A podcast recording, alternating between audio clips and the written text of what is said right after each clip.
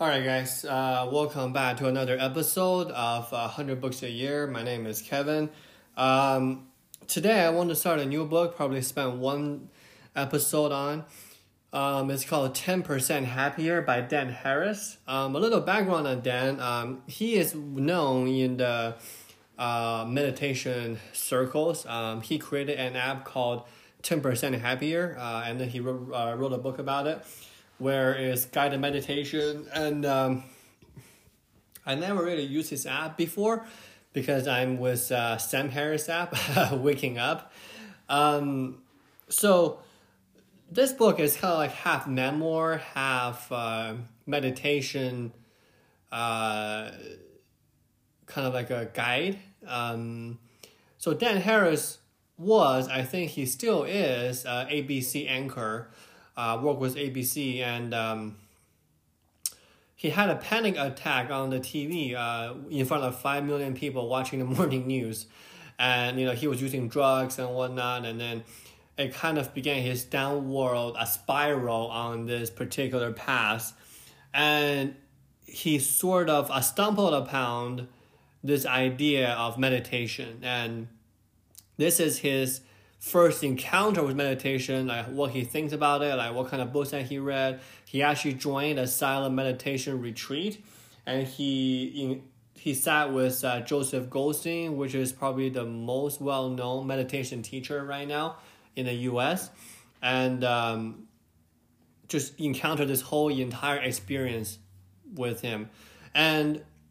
I have been reading a lot of books on this, right? Um, same uh, same thing with you know, uh, Buddhism or uh, spirituality, right? Or I'm really, really interested in how people get started on the path of meditation, right? Um, for me, it really got uh, started for me when I trying to detach myself from my everyday life in the sense that I want to get more control for my mind and then um, that's when I started the practice about a year, um, probably almost two years ago now. Um, and there there are different books, right? Like Waking Up by Sam Harris, and um, uh, there's another book called uh, One Blade of Grass uh, by uh, a British uh, meditation tea teacher as well. So I read this book, and I think his journey is really interesting and I listen to the podcast 10% happier from time to time and I want to kind of pick a couple things from the book that I, I think are really interesting and I want to share with you guys. Um, so first of all, um, Tara Brach, uh, if you're in the US, um, just uh, Google her name, T A R A B R A C H. She is a pretty well known meditation teacher as well. She has this idea or this process called rain. It's like raining, like the you know like the weather. Uh, R A I N. Um, it's a a sense for recognize, uh, allow, investigate, and non-identification. And I think this is probably the cleanest um, kind of like go go to guide for uh, meditation or how could we bridge the meditational value into our everyday life. If you run this through everything, your thoughts, your feeling, your decisions, the people that you meet, then you're gonna be 10% happier. I think this kind of directly attached to the title in a way. So recognize, right? Very, very easy. Um, acknowledge my feelings, right? And acknowledge the actuality and admit it, right? Like this happened, right? Um, really not the hype behind it, accept it. That's the first step. Secondly, allow, right? Meaning really leans into it, you know, quote unquote, let go or let it be, just let it deserve, like let it behave, right? Just allow it. Why not? Um, a quick example. This is probably not not the best example, but that just pop up pop into my mind. Um, I've been having my dog for the last I don't know like ten months now, um, eight months, and every time I take him to the dog park, which is twice a week, I've seen people's reaction to their own dog is actually really interesting, right? the dogs are just, are just want to do the dog things in the dog park, right? Running around, uh, playing ball with others, um, you know, hump others, or uh, or uh, others will hump them. Um, that's just a dog thing to do. And then you see, like the most vocal dog owners is actually really interesting. Um, the most vocal dog owners, their dogs are the one that behave the least optimal. Um, they're the dogs that that just cannot contain their excitement. Their their dogs are probably the troublemaker because they need that release, right? Because if you don't allow it, I guess they probably are not going to allow themselves to feel a certain way when they're in their real life, like in their own life, right? So just by how somebody behave or like uh, around their dog is really interesting in seeing what they will do in their normal life. Anyway, that's like a sidetrack example. Uh, number three, I right investigate. Just be practical, right? It's, it's it's really nothing more more beyond that, right? How is it gonna affect me or my body, right? If I have this feeling, is it gonna affect me? or what's it gonna what's it uh, gonna do? If it's possible, I probably want to pull it in to me closer. If it's negative, I want to uh, kind of repel that away from me. Right. The last one I think is the biggie is non-identification.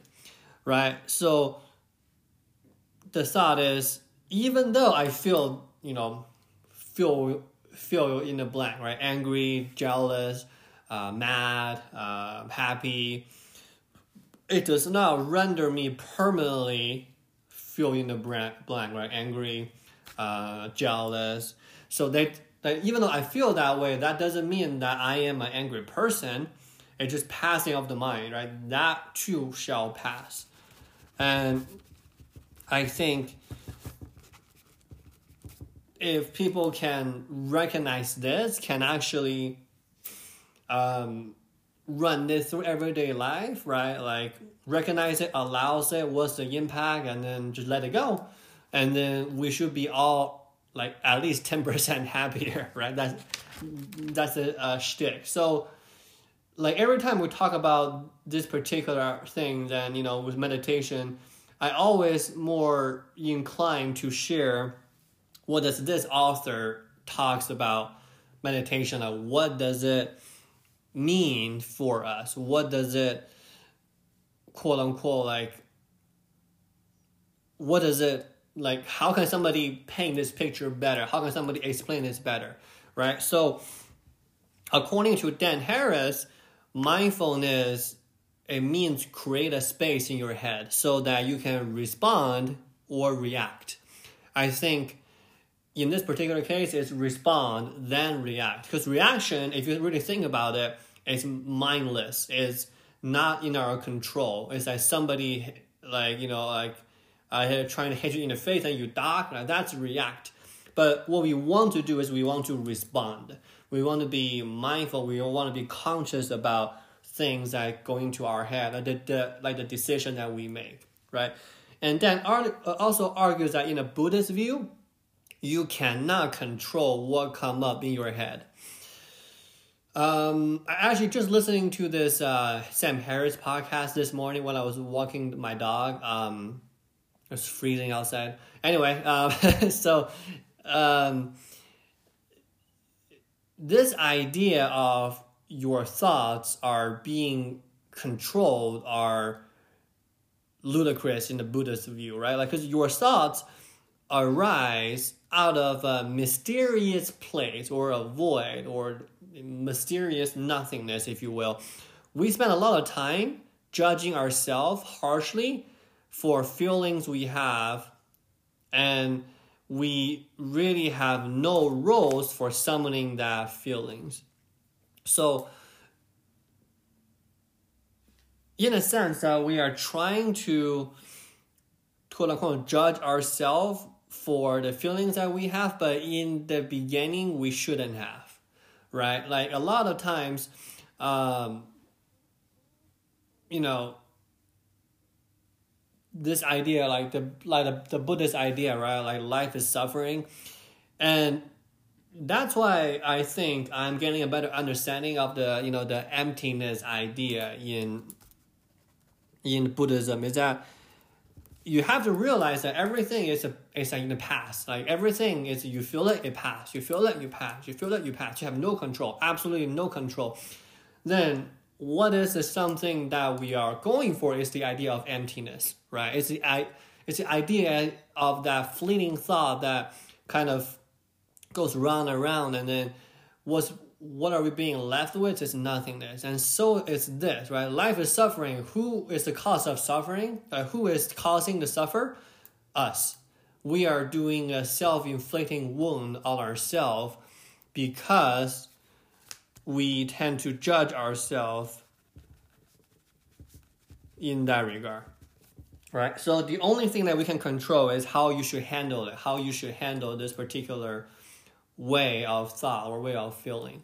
So that was my kind of kind of two two cents on it. But um, this is a very interesting book, and I think reading a book like this have impacts on kind of how you should think about med- uh, meditation and how how you want to start. And I think if you're in the Western country, if you can, can have access to this book, if you're at least a little bit more interested in living a good mental life and you know have a mental balance uh, search out for a couple books like this where like the author really take you on the journey of how he discovered this and what kind of books that he's read which teacher that he likes which teacher that he, he that he doesn't like and really um, what kind of um, journey that he had and you know his in his encounter and his thought uh, process when he was meditating at a retreat all that stuff. All right, guys. Uh, thank you for listening. Uh, we have a good day. Bye.